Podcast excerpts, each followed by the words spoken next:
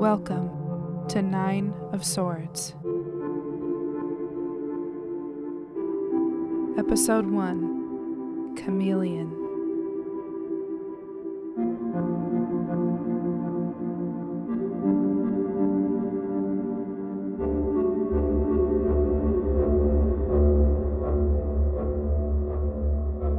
When I woke up that morning, I felt so alone. I knew I lived in the place I woke up in, that I was safe, that someone I loved was in the apartment with me. But when I looked at my face and my body, I recognized nothing. Everything felt completely unfamiliar. I didn't know whose bedroom I'd woken up in, yet somehow I knew it was mine despite not recognizing it. I spent a long time staring in the mirror trying to figure out whose face I was seeing, while also feeling sure that I was staring back at me. Then a woman came and found me. Jen was instantly worried when I didn't recognize her, my own girlfriend. And I guess she was right to be so concerned. When I think about it from her perspective, something must have happened to her partner the night before and when they woke up the next day, boom, they remember nothing. I'd be concerned too if that happened to her. At least, I think I'd be concerned. That's one weird thing that's happening along with my amnesia. I can't seem to figure out what I really feel about things anymore.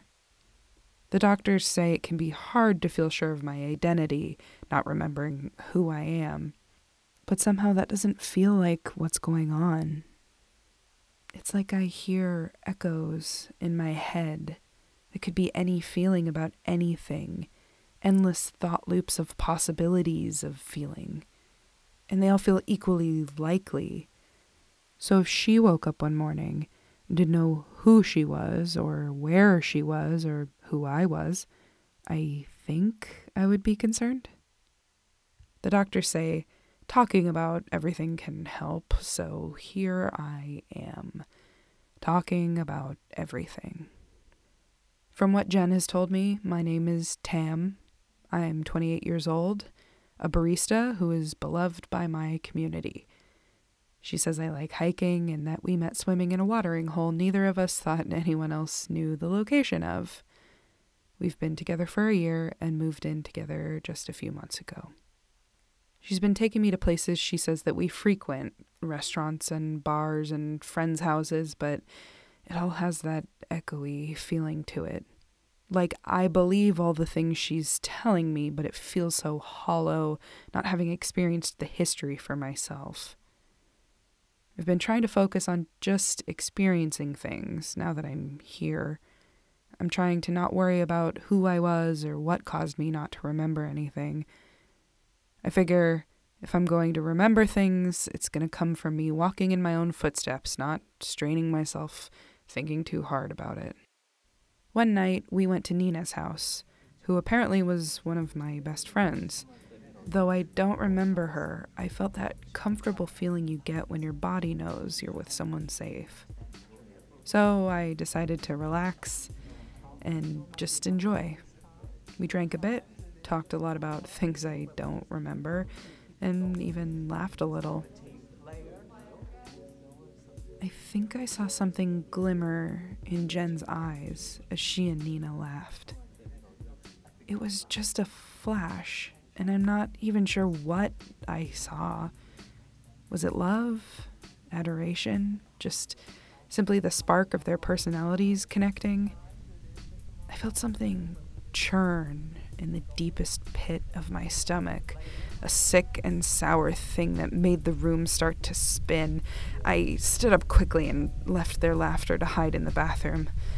I was clammy. My head was s- swimming in rushing thoughts. Was I having a flashback? What was I trying to remember? I sat on the edge of the tub and crammed my head between my knees. Wouldn't it be so nice to be looked at like that? Don't you want that?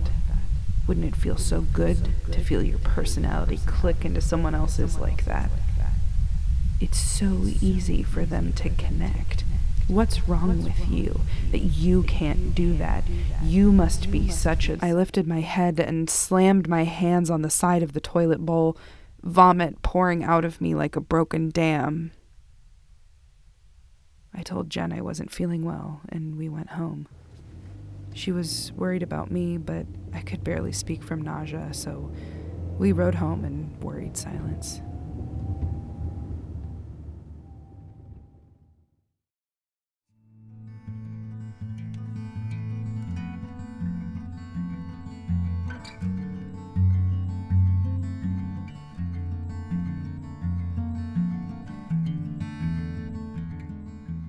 The next day, I woke up early and cooked Jen breakfast. I felt bad for cutting her evening short when she was having so much fun, so my apology came in the form of scrambled eggs, toast, and a latte in bed. I was pleased to find my body knew how to make a latte even if my mind didn't, and even earned some brownie points for it from Jen. She seemed happy, but I could tell through her smile was more concern. I tried not to think about it and focused on the good in front of me. Doing something nice for my girlfriend felt really good and helped me feel useful for the first time. So I did it again the next day, too, and the next. Since my amnesia hit, I hadn't been working, so it was fun to wake up early and try and surprise her every day. But after a few days, she caught on, and on the fourth surprise breakfast, she told me to sit with her while she ate. She asked me how I was feeling, and I said I felt great to be able to cook for her and be useful. She shook her head and said she meant, How was I feeling overall since the amnesia? Quietly but steadily, like a rising tide, I felt the thought spiral bubble up. How did I feel? I feel fine. I feel anxious. I feel angry. I feel sick. I feel happy. I feel. I feel. I feel. I feel overwhelmed. I smiled and said I still felt confused, but reassured her she'd done a great job reintroducing my life to me. She frowned. She said she couldn't keep spending time off with me and that she'd have to go back to work soon. She said that without my income, she was going to have to work double hours to keep us afloat. I told her I didn't want that, and so she helped me email my boss and ask for my job back. Luckily, he was willing to hire me back, and since my body seemed to know how to make coffee, I figured I could probably do it. I went back to work the next day. Sure enough, I'd hear an order like triple macchiato, and my brain would freeze, but my hands would start dancing around the machines as if moved by magic. And after three or four minutes, I'd have a perfectly prepared drink in front of me, ready to hand to the customer. After a few customers, that man came in what was his name? Harry? Hank? I couldn't remember, but I felt my body start moving, apparently preparing his usual drink as he lumbered through the doors. He grinned a smile big enough to match his huge body and started rattling off facts about his day, his wife, his kids, and where had I been recently anyway. I finished his drink and gave him a weak smile. I said I had amnesia and had not been working for the last few weeks as I tried to piece my life together. I apologized that I didn't remember his name. And his eyes went deer in the headlights wide. Oh my god, that's so terrible. How did it happen? Are you okay? Have you remembered anything? How are you feeling? I felt the room start to warp sideways and sweat break out across my forehead. It really was terrible. How did it happen? Was I okay? Did I remember anything? How was I feeling? How was I feeling? How did I feel? Before I knew what was happening, my body was pulled sideways, my head bounced hard against the tile, and my vision went black. I woke up to bright lights in my eyes and stiffness in my neck. The hospital, Again. A concussion. I should go home and lay low, but Jen should wake me up every few hours tonight to see how I was doing.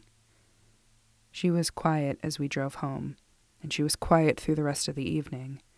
I had a splitting headache, so she stayed in the living room in front of the TV while I sat in bed alone.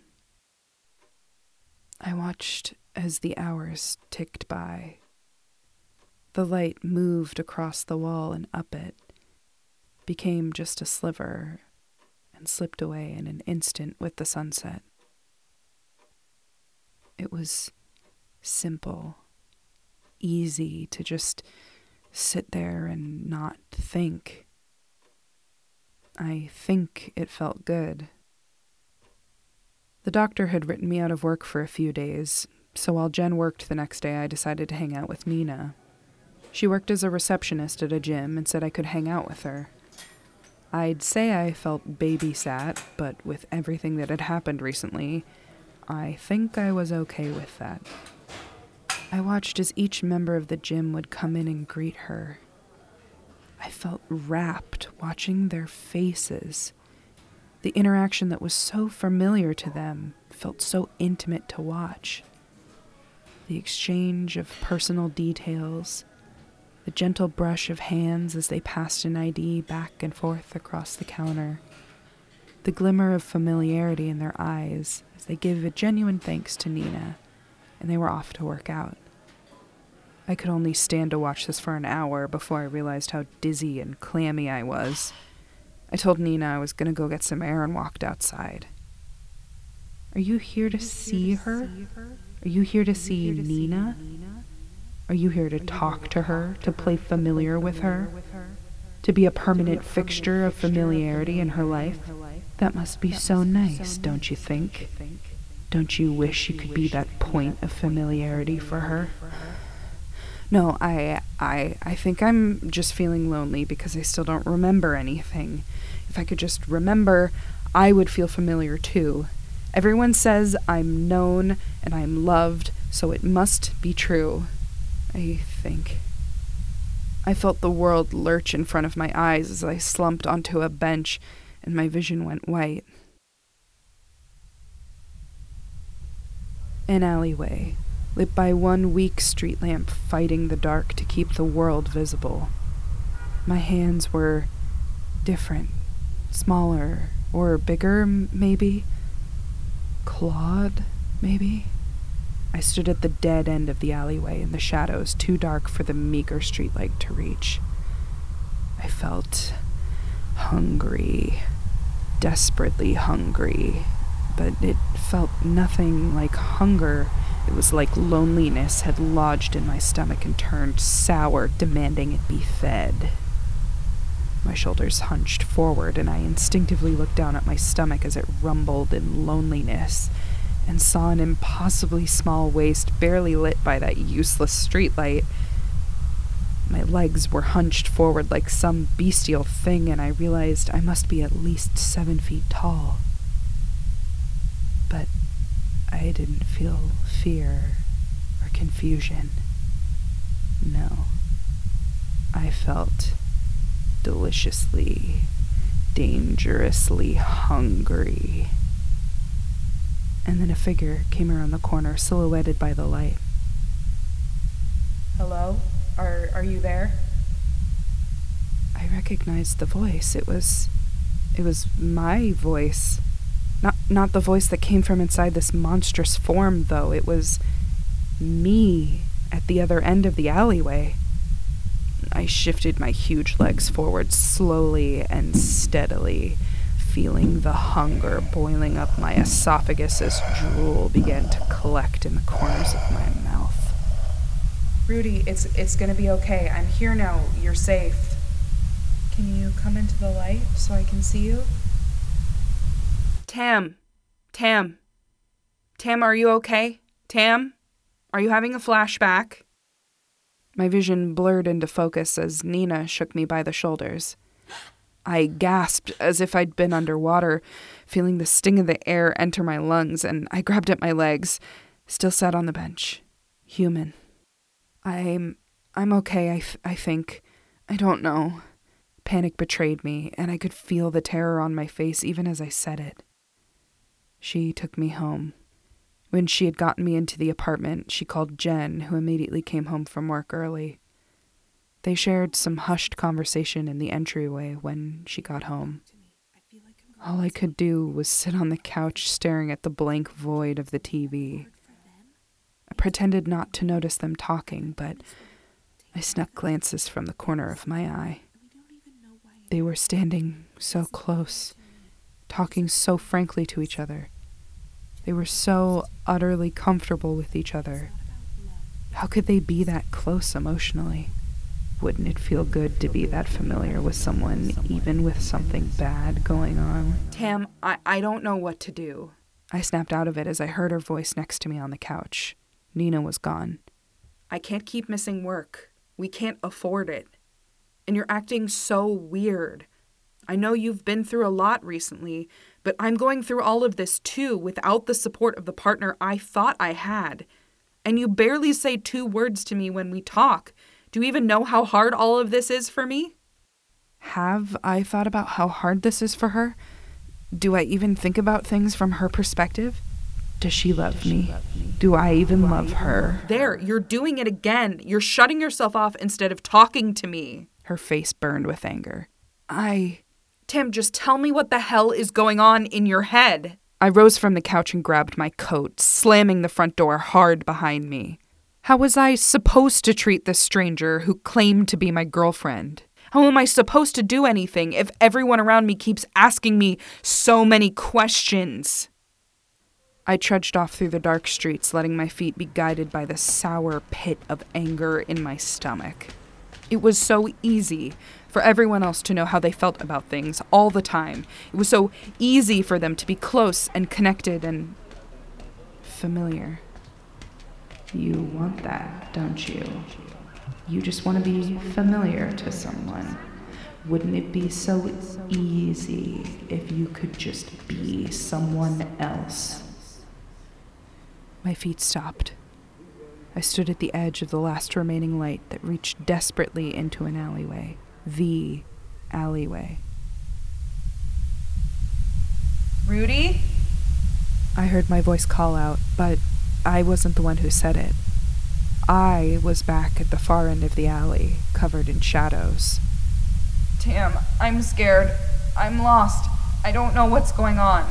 A voice said from inside my bestial, drooling mouth as if being played from a recording. Rudy, Rudy it's, okay. it's okay. Just come out of the dark, and I'll help, and I'll you. help you. We'll go get help, we'll together. Get help together. Tam's voice bounced through the alley, filling the space between us with funhouse mirror echoes as they took big, slow, cautious steps out of the light. Yes, out of the light of that street lamp and into the darkness.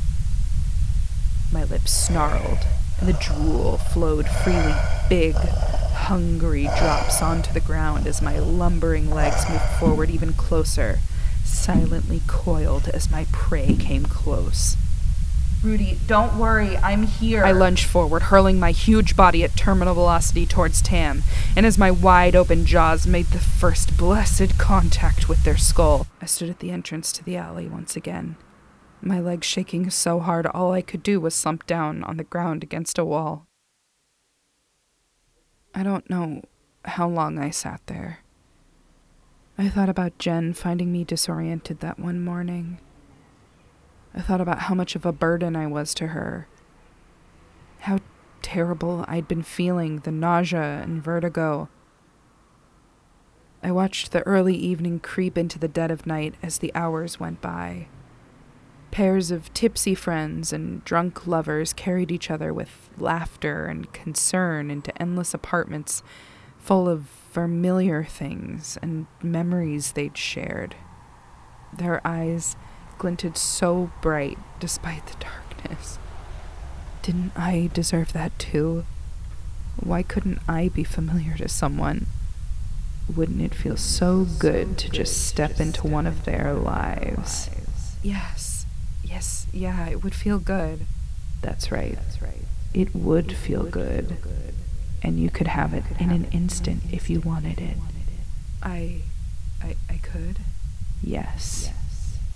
You've known all along, haven't you? That's why nothing feels familiar. I I don't understand. You can take their place. We can take their place. I felt that same sour rise of hunger in my stomach, the bestial urge to hunt. Yes, I could just take someone's place. It was so simple. I turned my head down the length of the alley and saw the body of a young man lying dead. I recognized him, Rudy, a regular at my coffee shop. He and I had become friends after he became a regular. He texted me saying he was in some kind of danger and sent me a dropped pin. I felt my skin go clammy as I crawled slowly towards his lifeless body, half in the shadows.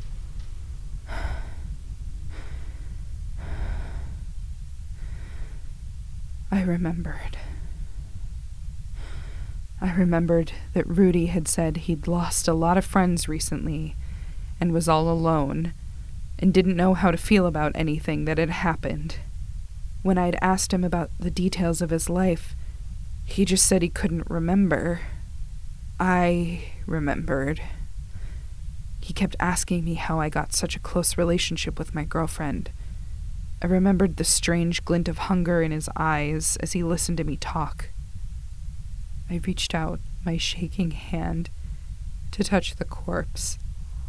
I heard a rustle back at the entrance of the alley, two friends dancing down the street arm in arm. And when I turned back to Rudy, he was gone. You know what to do. I know what to do. It'll be so easy. It'll be so easy. You'll finally feel familiar. I felt Rudy's, then mine, then a thousand hungers build in my stomach. I stood up so slowly, rising to a familiar perspective at seven feet above ground. I felt the hunger wash over every part of my being, burning the back of my eyes, and slowly shifted into the dark end of the alleyway, one huge leg after another. My hands clawed my phone from my pocket. I felt the drool welling up in my jowls as I sent a dropped pin to Nina and texted, I'm in deep trouble. Please, help me.